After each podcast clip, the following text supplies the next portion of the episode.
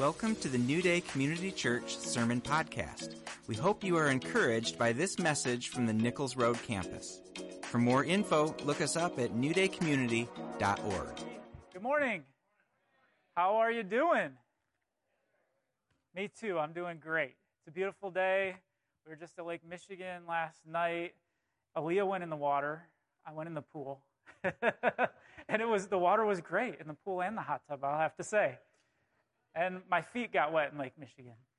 So, uh, yeah, like Kathy said, the series is called Consider the Outcome. We're actually wrapping it up today. It's the last in the, the series for the summer. It's been really great, in my opinion. It's been awesome to hear from the different people on the preaching team about different people from Scripture. But we've yet to get to someone from the New Testament, so today we will, and uh, I'm excited about that. But first, I want to start with a question. Are you ready for a question? Are you ready for a question? You can interact with me, it's okay. Uh, yeah, what kind? Good question. A question with a question. That's a good strategy, so I like it. Did you know, the question is, did you know you're called to be an apprentice? Jesus invites you to follow him, learn from him, and become like him. Be his apprentice. And actually, this is the good life. This is the full, abundant life that he promised, is in doing that. It's what your heart's deepest longings actually point to, whether you realize it or not, and it's what you were designed for to apprentice under Jesus. And the way that it happens today is through mentoring relationships with other people, apprenticeships with other people. So you follow people who follow Jesus, you imitate their way of life, you make it your own, and then you pass it on to your own apprentices. That's the way of Jesus. Follow Become a disciple, make disciples. Do you mind turning this down a little bit? It feels a little echoey to me. I don't know if it does out there. Follow Jesus, become a disciple, make disciples. That's how it works. So, Paul said, Follow my example as I follow the example of Christ. Apprenticeship. In another place, he said, I became your father through the gospel, therefore I urge you to imitate me. And our title verse for this series, Remember Your Leaders who spoke the word of God to you, consider the outcome of their way of life and imitate their faith. Sounds like apprenticeship, doesn't it? That's what the series is about is looking at people in scripture, their relationship with God, their way of life, and where they have strength to imitate their faith, and where they have failures to learn from them and not imitate those. Which is also true. Thank the Lord that there are examples of people failing in the Bible because I fail too. Do you ever just me? It's just me. Okay, it's just me. Yeah, good to know. I was just checking. okay, so uh, a note before we get going. If we're going to spend the whole morning on apprenticeship, we got to start with this. Apprenticeship is not only for young people. Apprenticeship is not only for young people. God gives us people to learn from in every season of life. No matter what season of life you're in, there's someone who can mentor you. Don't let your notion of apprenticeship be stuck based on age. Be humble enough to learn from whoever God sends your way. Be humble enough to learn from whoever God sends your way. After all, Jesus pointed out to the religious leaders at one point these children in the temple courts start praising Jesus, and the religious leaders start getting upset about it. And he's like, guys, don't you remember that it says, From the lips of children and infants, you, Lord, have called forth your praise? In other words, they got it right. Why don't you learn something from them, religious leaders, right? And if that's true for them, people who memorized the entire Old Testament, studied their whole life on Scripture, and were the religious leaders, isn't it true for us today? Absolutely, it is. We can learn from little children. In other places, Jesus says your faith needs to be like that of a child. And so we can all apprentice. Okay, so I want to tell you three stories about apprenticeship one failure, one success, and then we'll spend the rest of the time talking about Timothy and his story, all right? So, first, the failure, and it is my own. so, in high school, I didn't really realize this, but what I wanted really badly was apprenticeship. Um, my, I was taking my relationship with God seriously at some point in, in high school there, and uh, I was going to church. I was really involved. I was in youth group. I was really involved there. And I was looking for a mentor in the faith and someone to mentor me into manhood, really. I couldn't have put words like that to it at the time, right? But there was something going on. And now looking back, I can see I wanted to be an apprentice. But nobody had taught this message today that I can remember. And if they did, I missed it. you know, nobody said, like, hey, Jesus said, come follow me. And what, it, what he meant by it was, come help me accomplish my mission. Come work for me. You'll learn along the way. You'll learn to do what I do. You'll get to know me. You'll learn how I think, how I talk, how I pray, how I interact with other people, and I'll give myself to you as we do life and mission together. Doesn't that sound like what Jesus did with the 12 and with the 70 and so on? But I didn't have that picture in my head for whatever reason. I was waiting to be noticed and maybe, I don't know, invited over to my youth pastor's house for dinner and like semi adopted or something. I don't know. It was some skewed view of what it meant to have a mentor. It wasn't realistic.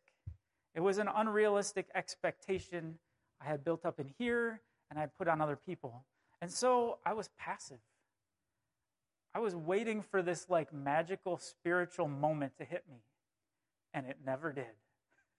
Not in the way I expected it. And so I missed out on a lot of opportunities at that point in time. Not because I wasn't given opportunities, but because it didn't match what was going on between my ears. And so I didn't give them the credit they deserved. I didn't press into them as much as I could have. I didn't make the most of it because I was looking for something and I got something different than what I expected. I was just realizing during worship another thing I had screwed up in my head is I just didn't understand the pace of apprenticeship. It is long and slow, and especially in high school, I was like thinking magic moment and boom, boom, boom, and then I'm going to be something, right? You know, like it's going to happen quick. It doesn't. Okay, so that's a failure mine I share with you today. Now let's move over here to a successful apprenticeship. Apprenticeships look like this today. My fast forward just a few years and I'm at college. University of Michigan Engineering School. As you know, I like to talk about how I'm an engineer and think and I'm nerdy and whatever. I don't know. But I met a like minded guy, my roommate. We went in blind, didn't know each other, but he's an engineering student too. I like this guy already. We tried some stuff together as we're sort of finding ourselves as young adults at college. You know, some clubs, hobbies to try, some different groups to join. Um, but then he did something that I didn't do. He signed up to work for a professor. I think it was freshman year. And um, wow, he ended up apprenticing for this professor for 10 years until he finished his PhD program. The guy's name was Professor Drake. And somewhere along the way, kind Professor Drake uh, hired this pretty young engineering uh, graduate student that my roommate Eric would uh, date and eventually marry. Now, there's a benefit of apprenticeship if I ever saw one. Professor Drake was at the wedding, you know, and he saw my roommate Eric off to a great career that I believe is still going strong at a um, Sandia National Labs, where he studies things I can't even pronounce. Um, so he's got, he got launched into a great career as well. So I just wanted to think about the difference between my experience and Eric's, only a couple years apart. And uh, he understood and valued apprenticeship in a way I just didn't. He took initiative to pursue it in a way that I didn't. And then he gave himself to serve the work of his mentor in a way I couldn't have even fathomed. I didn't realize that was part of it. You know, he's just working on Professor Drake's projects, right? Making Professor Drake a success and learning along the way. I didn't realize that was a part of it. And then he gained so much from that relationship a wife and family, a launch to a great career, his PhD, all supported by this relationship. So great job, Eric, if you ever watch this. Love you, bud. Good to see you through the camera or whatever. Give me a call. Um, so let's consider the outcome of Timothy and his apprenticeship. I knew I wanted to talk about Timothy today, and so I just started grabbing every bit of Timothy I could find in the New Testament and started putting it all together to see like what was his life like. And then I thought, well, what what's the takeaway to share with you guys today? And apprenticeship is what came to mind. If there ever was a biblical apprentice, he's a great example of one. There are others too. Maybe your mind will light up with other ones. You can go study on your own after today. But man, is he a good one.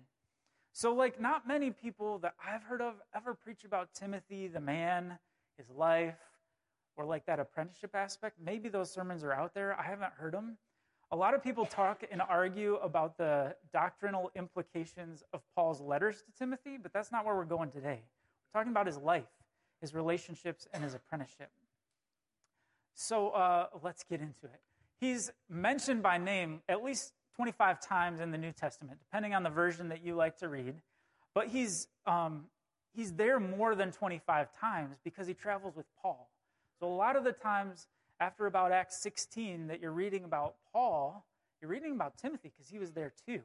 Not all the time, but a lot of times. Um, he's in different places, he shows up around the map. I didn't put a map in the slideshow today, but if I did, you'd see he covered a lot of ground with Paul. Um, he's in a lot of different roles. We'll talk about that. Did you know he's the co sender of like uh, maybe about five or six of the New Testament letters? Yeah, like when you read that letter, it's like, hey, it's from Paul, Silas, and Timothy. Hey guys, from Paul and Timothy, here's the letter. Don't you always think of it as Paul's? I did. But it's from Timothy as well. He's the personal recipient of two letters that are in our New Testament. Not many people can say that. Oh, maybe none. Um, so that's pretty cool. And he's a primary leader in a significant church in the city of Ephesus for many years. So he's kind of a big deal, if I do say so myself, about good old Tim. He comes on the scene in the book of Acts. He's the son of a Greek father and a Jewish mother, which is an interesting upbringing, and a Jewish grandmother. He's raised learning the Jewish scriptures, what we call the Old Testament. And people think he became a Christian on Paul's first missionary journey through the city of Lystra, which is maybe his hometown or where he was living at the time. He might have been there when Paul healed the lame man in Acts 14, verses 8 and 10. He might have seen that miracle. We don't know. He might have been there when the people of the city who are not converting to Christianity stoned Paul, dragged him out of the city, and left him for dead. Or who knows, maybe Timothy's one of the believers who found Paul and brought him back to help heal his wounds and then send him on his way. He could have been there, or certainly he might have heard about it because he was there at that place at that time. He's probably a teenager to 30 years old at this time when Paul comes through town. Paul's probably in his 40s, 10 to 20 years older than Timothy.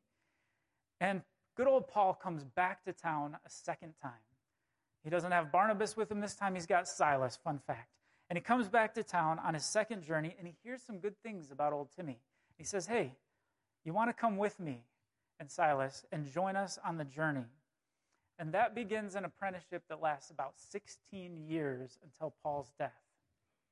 And Timothy continues after that for another 30 years until his own death, serving the church in Ephesus and possibly elsewhere. So, that's an overview of Timothy.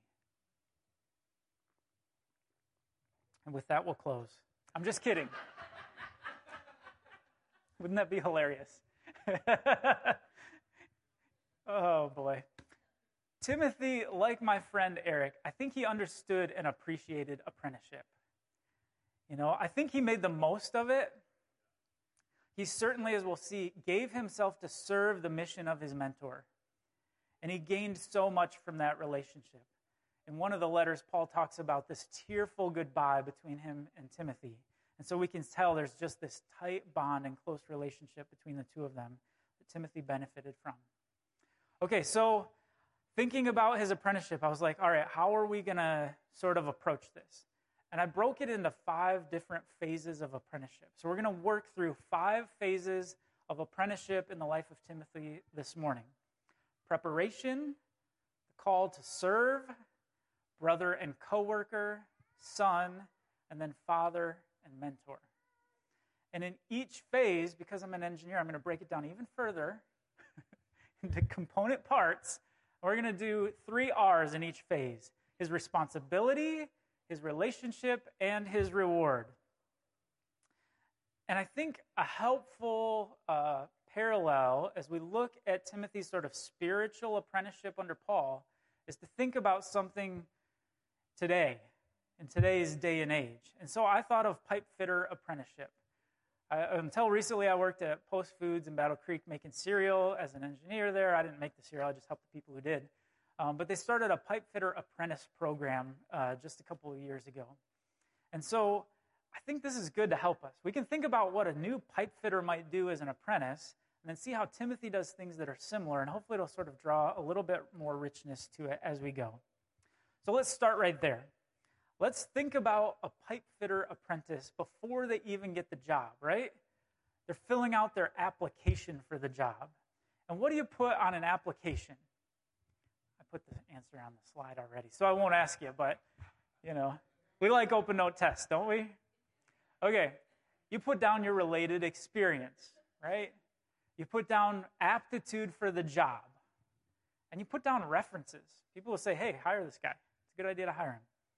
So when you think about the pipe fitter applying for the apprenticeship as a pipe fitter, you're going to put stuff like, hey, I took shop class.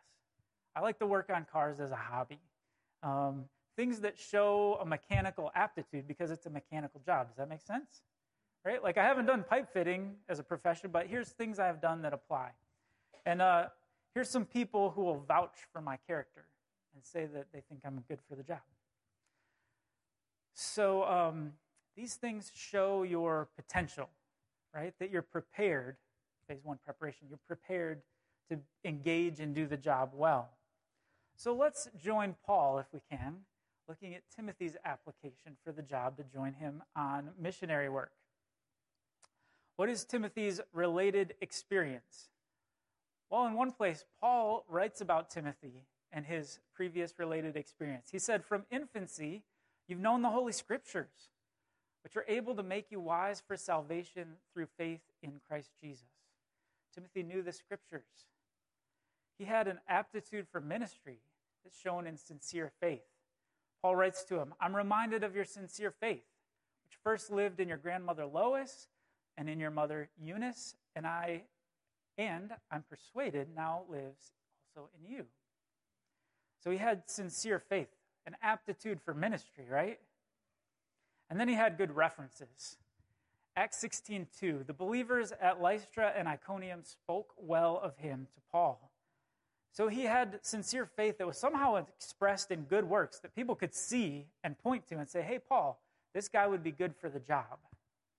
Timothy was prepared for apprenticeship. So let's look at the three R's. What responsibility does he have? The moment Paul's thinking about calling him to join him, he has none. Hasn't started yet. His relationship to Paul is maybe acquaintance at best. Paul came through town before. And re- what reward does he have for his preparation? Well, he's qualified for the job. Paul says, hey, why don't you come with us? So preparation prepares for being called. When we come to this point at the end of each phase, I'm going to ask you to ask yourself some questions, all right? This is how we apply a message to our lives. We think about questions like this and then we go chew on them, figure out what to do different than we've been doing before. Are you prepared for apprenticeship in the faith? Do you know the Bible? Do you read it daily? Do you have a sincere faith? Does that faith express itself in good works that people could notice and give you a good reference? Apprenticeship doesn't begin without preparation. All right, let's move to phase two called to serve. All right, so you're hired pipe fitter apprentice. What does it look like your first week on the job? Well, you start following the experienced guys around to different job sites. You start doing setup work, cleanup work, dirty work, and you serve the people that are mentoring you, right? They're going to do the pipe fitting, which I can't tell you exactly what that means. I kind of have a vague notion in my head. right? They're going to do the skilled work. You're going to do the unskilled work and help the skilled people be efficient and effective and get the job done. Maybe they'll haze you. I don't know. I do know. I've been around the guys a bit. they do. Okay, so that's like carrying uh, tools, materials, and supplies to the job site. Get it set up. Then the guys come in who know what they're doing, that sort of thing. Maybe during the job, you're going to run back to the truck or back to the shop to get more supplies as they're needed. And then you're going to be a fire watch. You guys know what this is? If anybody knows, wave your hand at me. I'll be so impressed. Yes, yeah, the engineer over there. Okay. The fire watch is the guy. They get done welding, right? Which makes stuff super hot. And in a factory like the one at Post that I worked at, we don't want fires. Fires are bad. Cost a lot of time, a lot of money, people could get hurt, equipment can get damaged. So the fire watch sits around after the welding's done with specifically no other task. You can't be doing another job because your job is to make sure a fire doesn't get started. You wait till the stuff cools down. So that's what you put the junior guy on, right? Hey, we're done. We're moving on to the next thing. We're going to lunch, but you stay here as the fire watch. And then you clean up the mess at the end of the job. So the same is true for Timothy. We find him going around to different job sites with Paul, the churches that Paul had planted already, and the cities where he wants to uh, preach the gospel and plant a new church. Timothy's following around the experienced guy. Sometimes Paul sends him ahead for setup duties, like in uh, Acts 19:22. Paul is the one that it's talking about here. It says he sent two of his helpers, Timothy and Erastus, to Macedonia while he stayed in the province of Asia a little longer. He sent ahead, go set up, get ready, I'm coming soon to do the skilled labor. You unskilled guy, go ahead of me. Sometimes he stays behind after Paul leaves for cleanup duty, like in Acts 17 14. The believers immediately sent Paul to the coast, but Silas and Timothy stayed at Berea a little longer, cleanup duty. And then sometimes he does the dirty work. There's this cool passage, if you kind of start thinking about it, you realize what happened.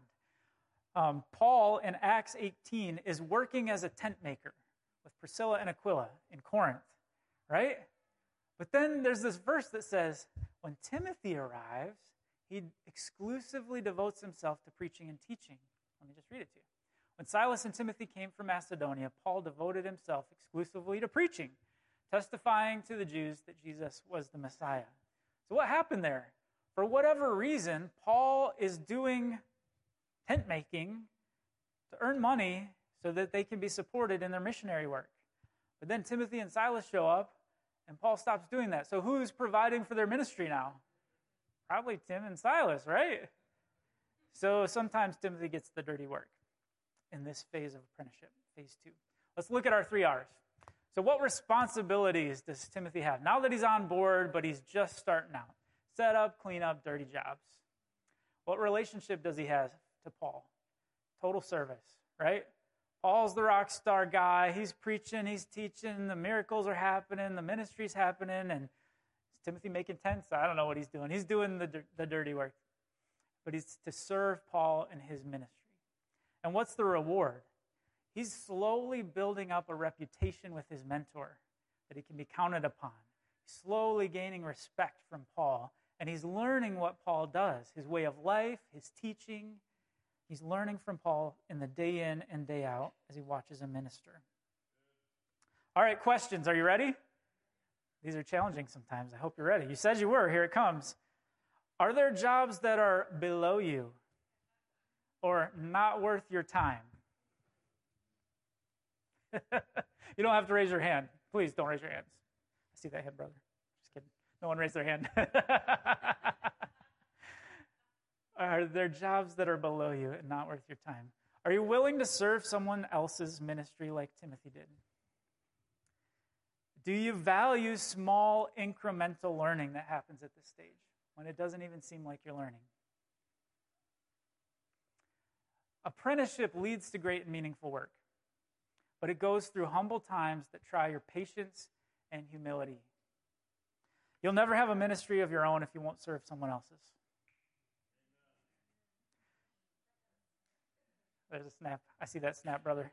You'll never have a ministry of your own if you won't serve someone else's. Because in reality, it's all the Lord's ministry, and you need to come to understand that. Okay?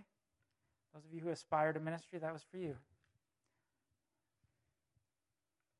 Phase three brother and co worker. All right? Eventually, your time comes. You begin doing skilled work. You work independently. You're now a brother and a co worker. For a pipe fitter, maybe you get your own projects to work on where you lay it out, do it, accomplish it. You're viewed more as an equal with the experienced guys. Actually, it's common for people when they were talking to me at Post to say, my union brothers. They actually use that term, just like Paul uses it of Timothy, as we'll see in a minute. You become a brother, you join the brotherhood. You have skills. Um, just as it happens in the trades, it does happen with Timothy. We see him start taking an active role in ministry.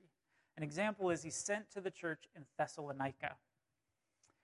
This is not a menial or dirty job. Paul wanted to go there himself, but he was prevented from doing so. And it's a church that Paul loves dearly. And I want to read you a verse that shows that, just to prove that this was not one of the dirty jobs.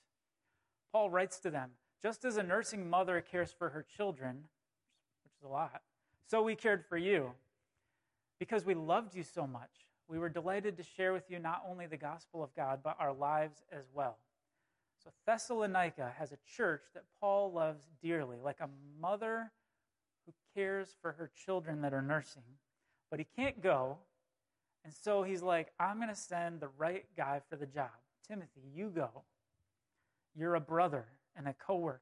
I can trust you. You have what it takes to do the job. Paul uses these two labels for Timothy a bunch.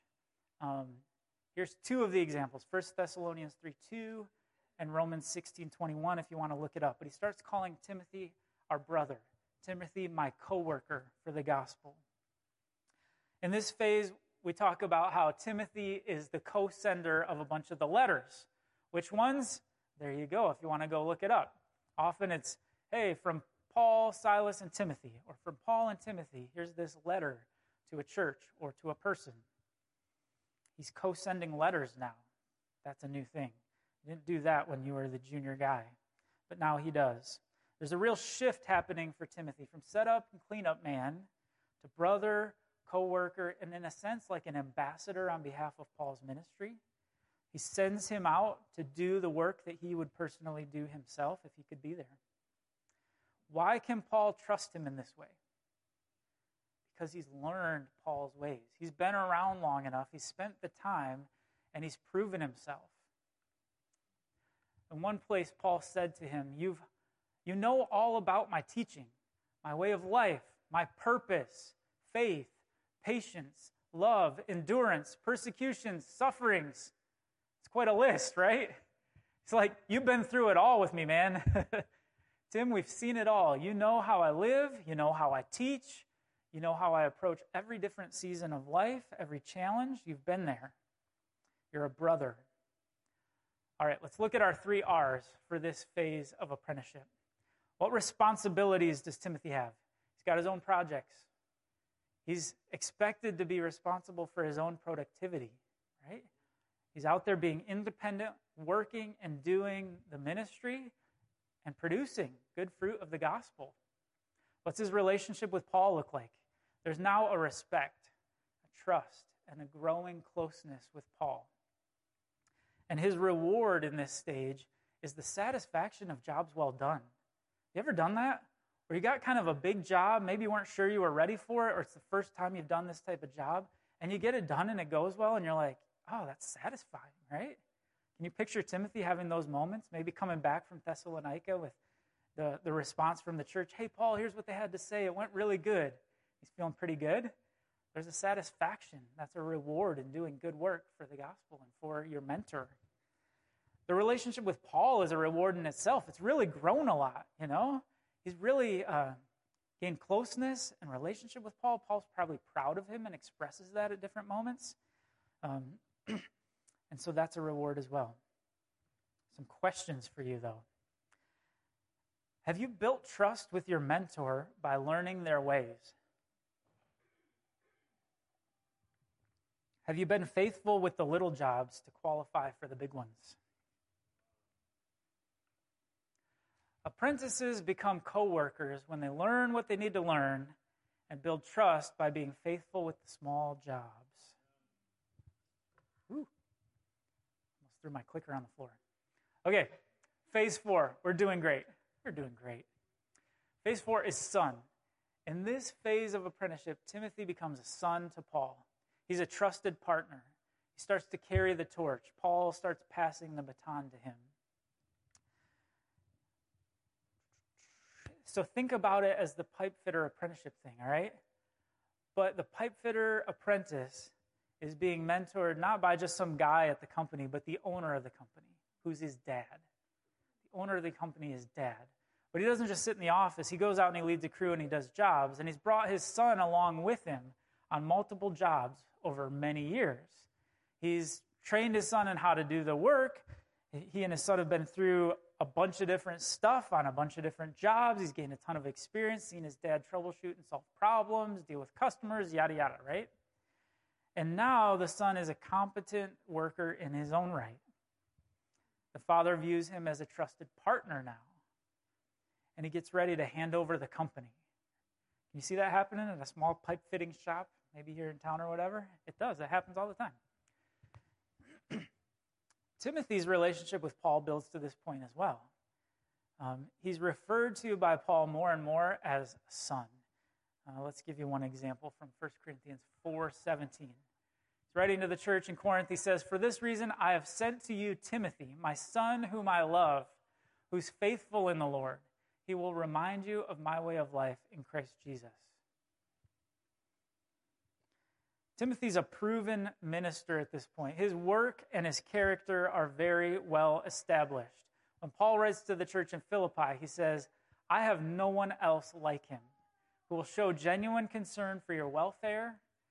But you know Timothy has proved himself because as a son with his father, he has served with me in the work of the gospel. Proud dad right there, right? Sending you someone you can trust, my son. So he writes two letters to Timothy. Remember that whole recipient of two letters thing we mentioned? Makes Timothy kind of a big deal as far as New Testament goes.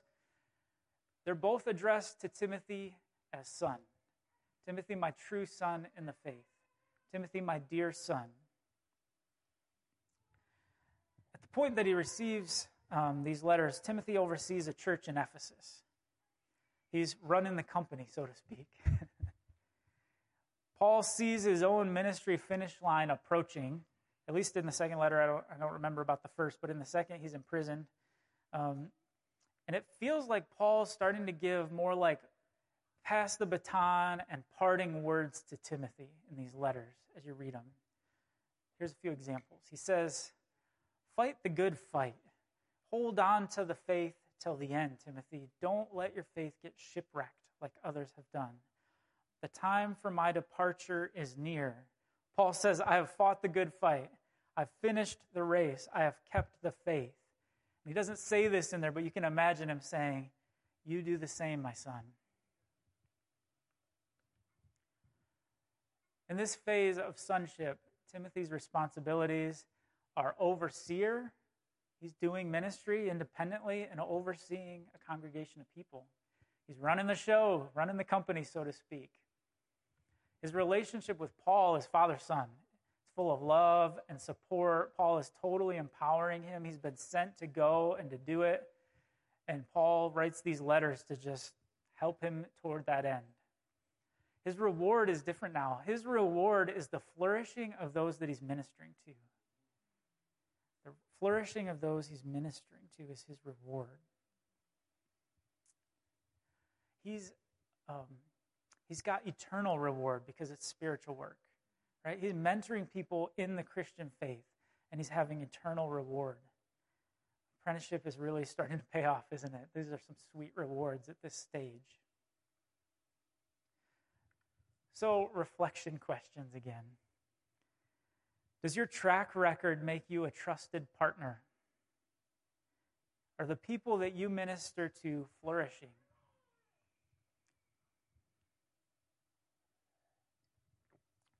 And I, when I say that one, I don't mean church ministry only. You might have church ministry here at New Day or, or in a ministry in town elsewhere. Um, but there's so many ways that you minister to people in your home, maybe with kids, grandkids, your spouse, maybe friends or roommates, at work. You have a ministry to your coworkers. Is that ministry being given? Are they flourishing under it because you're doing a good job? Then will you fight the good fight till the end? Will you endure hardship and stay the course? That's yet to be de- determined, isn't it? Apprenticeship leads to ownership for those who gain the respect and trust of their mentor. It takes time, though. It takes years of demonstrated faithfulness, but it's so worth it. And it's what you're called by God to do. What you're called by God to do to take ownership in the kingdom, to run the show where you're given authority. Phase five, this is a short one, but father and mentor.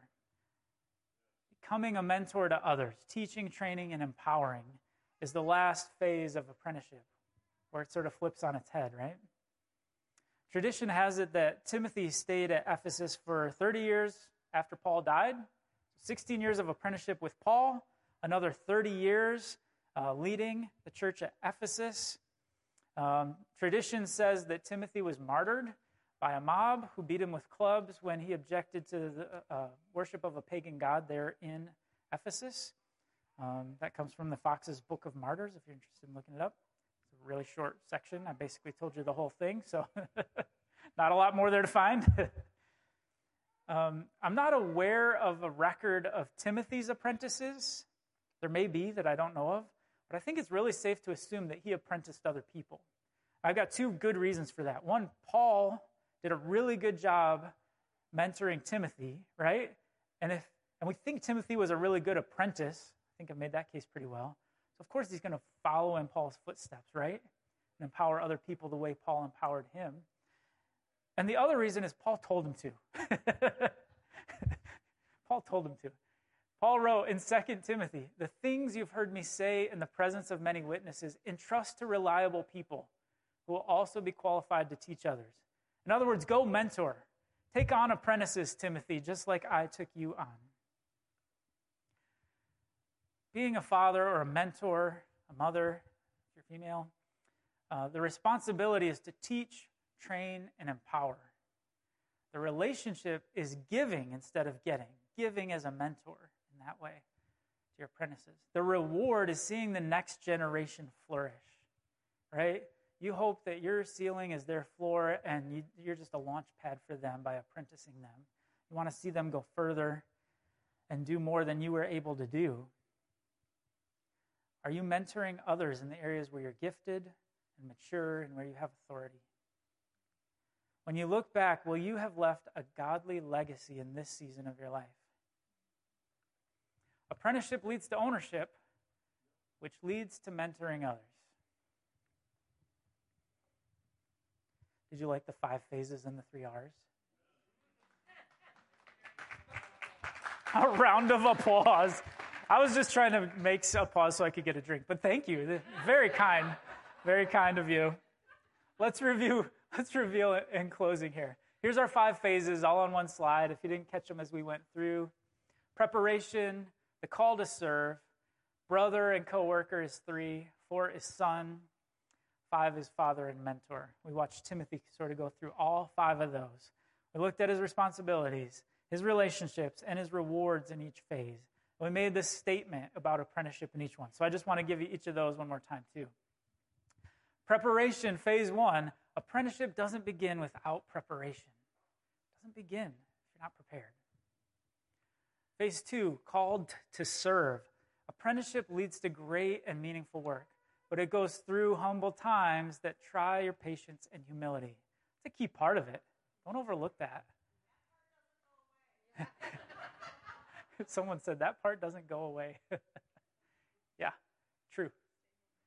Phase three brother and coworker. Apprentices become coworkers when they learn what they need to learn and build trust by being faithful with the small jobs. That's how you get to brother. That's how you get to coworker. That's how you get to independent work or ministry. Four is sonship. Apprenticeship leads to ownership for those who gain the respect and trust of their mentor. And five, apprenticeship leads to ownership, which leads to mentoring others. We're going to end where we started. Jesus invites you to be his apprentice. He offers something better than a wage and a pension. Did you know that?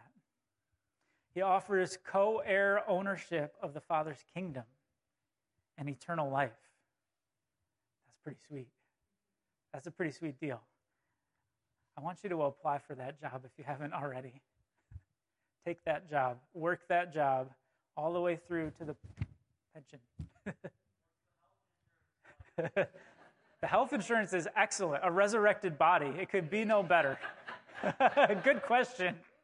I love the razzing. So good. Okay. I won't ask for other. so good. love it. Yeah. Jesus wants you to be his apprentice. And he has a plan for you to mentor other people into the same thing he's offering you. Right? You receive it, you build up in it, you get mature in it, and you pass it on. That's what he set up. Right? He called 12 people to change the world for all the rest of history, and then he took off and said, See you guys, but I'll give you the Holy Spirit, of course. right? 12 guys to change. Is that how you would do it? Not me. But that's how he did it. He built into them experiences. He spent time with them. They watched him. They learned from him. And he said, You got what it takes. Go and do it. Are they perfect? By no means, right? We've got record of that in the New Testament. But it works. So, guys, here's the challenge be an apprentice in this house. Will you be an apprentice in this house, please? Be a son, be a daughter. Will you be a mentor in this house, please? I welcome you to. Be a father, be a mother.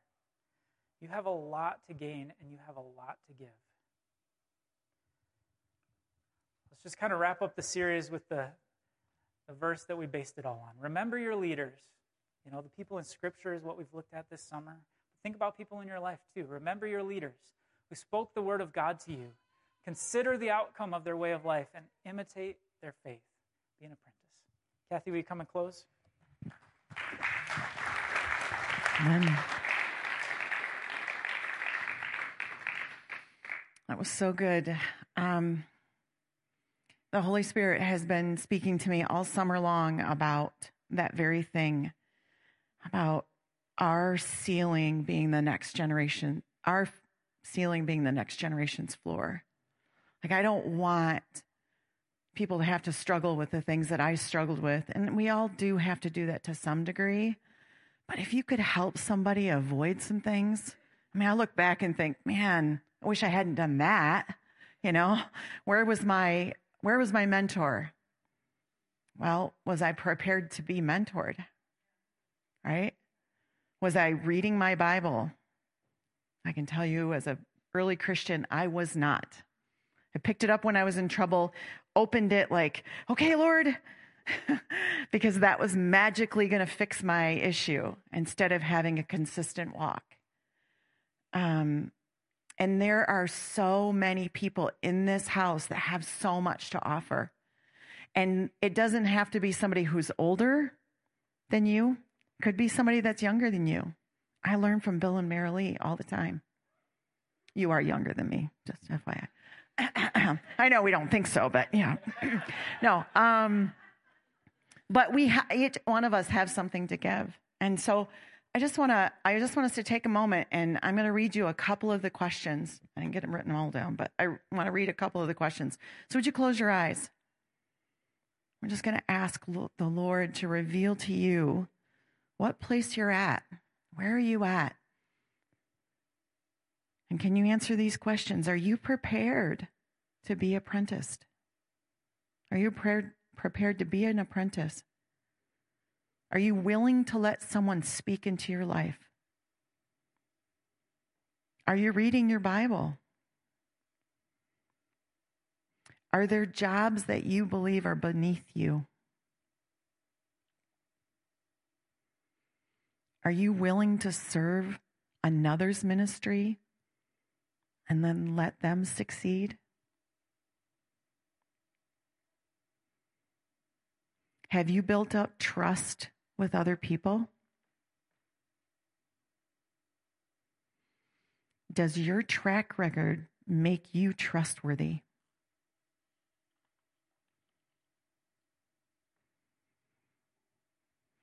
Are there people you're ministering to that are flourishing?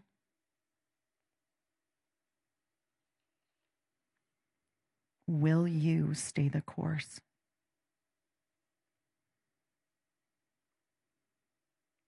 Are you willing to mentor others? And if you had any of those um, resonate in your heart, would encourage you today to make time to seek the Lord in whatever area it is. Maybe it was, I don't have someone. Ask the Lord to lead you to who that is. If it is you are to mentor someone, then ask him who you want he wants you to mentor and make that call today. Father, I just thank you so much, not only for your saving grace, you saved us. When we were sinners, you, you sent your son to die on a cross so that we could believe and be saved, that we would have a relationship. But you didn't just leave it there. You gave us the gift of the Holy Spirit, and then you put us in a family. And if you call this church New Day your home, you are in a family and you have people here who want to mentor you. Father, I thank you right now for the opportunity for us to learn from one another, to grow in our relationship with you and with others by being an apprentice. We thank you, Father. In Jesus' name, amen.